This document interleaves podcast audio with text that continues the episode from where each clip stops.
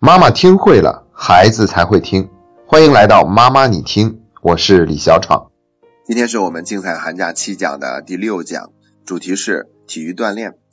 说到这个话题的时候，我就想起来之前曾经看过一个非常有趣的统计，就英国人他们想了解一下现在人均每天食入的食物总量，换算成热量为计算单位，跟四十年前相比有什么不同。最后，他们就发现，现在人其实吃的是更少了，但是体重却比四十年前的人变得更胖了。那为什么会有这样的一个反差呢？其实道理并不复杂，简单来说，就是因为科技越来越发达了，所以人类从事的脑力劳动越来越多，体力劳动就越来越少。所以说，虽然说摄入的热量减少了，但是我们消耗的热量也减少了。比如说交通吧。交通越来越发达，需要人类走路那很少，出门都有车，所以这样的话就减少了很多的消耗。最后呢，就得出了一个结论：现代人是非常需要进行体育锻炼的。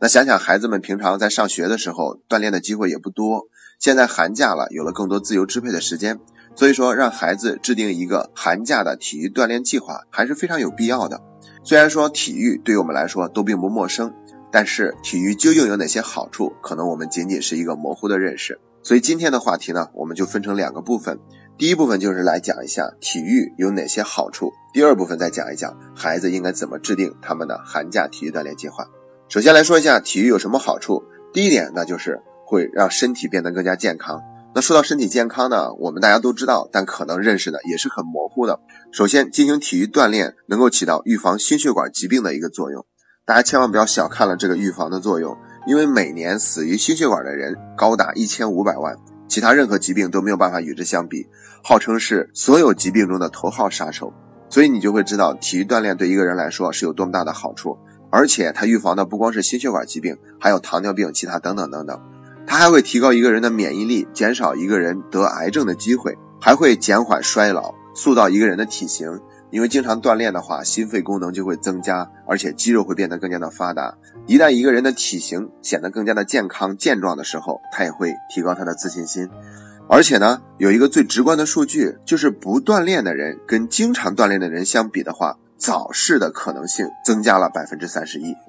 这是第一点，讲的是体育锻炼对于我们身体在生理方面的一个直观的影响。那我们再来看第二点，就是性格塑造、磨练意志。要知道，我们现在的生活呢，它是条件变得更好了，所以吃苦的机会就减少了。那能够让孩子去磨练意志最好的方式呢，可能就是让他去进行体育锻炼了。要知道，在体育锻炼的过程中，对一个人来说是一次非常好的体验。体验什么呢？就是体验失败和成功，体验在这个过程中应该怎么样去面对困难。所以在进行体育锻炼的时候，孩子们他们需要进行自我约束，需要去动员，需要去暗示，需要去命令。所以说，在这个过程中，孩子克服了一个又一个的困难，他们就会获得一种非常棒的体验。而且呢，现实生活中没有那么多的挫折和障碍，所以当孩子能够从体育中获得这样的一个体验以后，那么一旦有一天在现实生活中遭遇了同样的困难的时候，他就已经有了相应的经验，去能够更好的处理和面对这些困难和挫折。尤其是在体育比赛的过程中，他们获得胜利的时候，往往会产生一种高峰体验。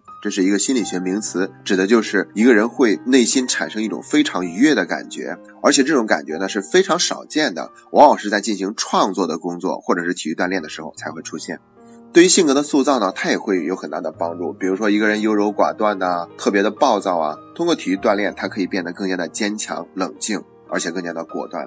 在这方面呢，有很多的研究。一开始，人们总是认为个性好强的人，他才愿意去进行体育锻炼，也就说是不同的个性的人，他们就会做出不同的决定。但后来就发现，这方面的影响不是很大。更重要的就是体育锻炼，它其实对于一个人的性格的塑造会产生非常大的影响。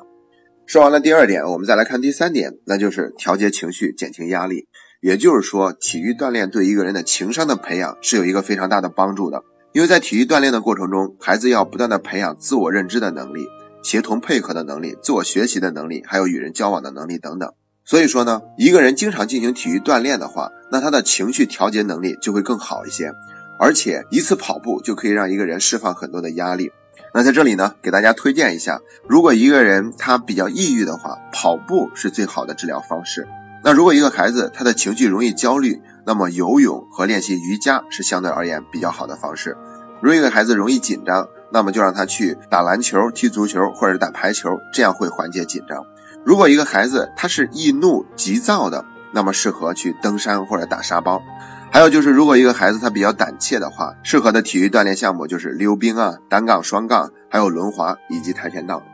那关于体育会影响到情绪这一点呢，我还真有一些心得。要知道，一个人在跑步或者进行体育锻炼的时候呢，他至少有一点是跟平常不一样的，就是他把注意力更多的放在了身体的感受上。比如说，我们会呼吸变得越来越加重，然后呢，心跳变得越来越快，甚至我们都能够感受到自己通通通的那个心跳的声音。那在这个过程中，他就做到了一件很难得的事情，就是减少了对思维的认同，甚至是说他减少了很多的思考。要知道，执念是非常重要的，因为执念的话，就相当于是我们停止了胡思乱想。那在这方面，我们线上的读书会读的第四本书《新世界灵性的觉醒》里面就明确提到过，我们的大脑是很难停下来这种胡思乱想的。所以说，当我们进行体育锻炼的时候，把更多的注意力都放在了身体的感受上，那一刻就相当于是让我们远离了那些杂念。所以说，像平常一个人很紧张的时候，我们都会跟他说：深呼吸，深呼吸。为什么深呼吸会管用呢？深呼吸就是让我们把注意力重新带到了身体的感受，而减少了对思维的认同。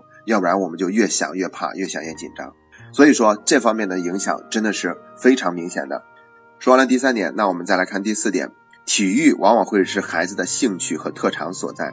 所以呢，在这方面我们千万不要要求的特别的死板，必须得让孩子进行某一个锻炼，而是说是可以根据孩子的爱好让他去寻找。比如说孩子喜欢踢足球，那就让他多去踢球；如果他喜欢打篮球，那就让他多打篮球。如果孩子喜欢打乒乓球，那就让孩子多去练习乒乓球。如果什么球类他都不想玩，那我们就让孩子一块出去跑跑步。总之呢，在这个过程中，兴趣是非常重要的。没有孩子是不喜欢玩的，而体育锻炼呢，就是孩子们玩的一种最佳的途径。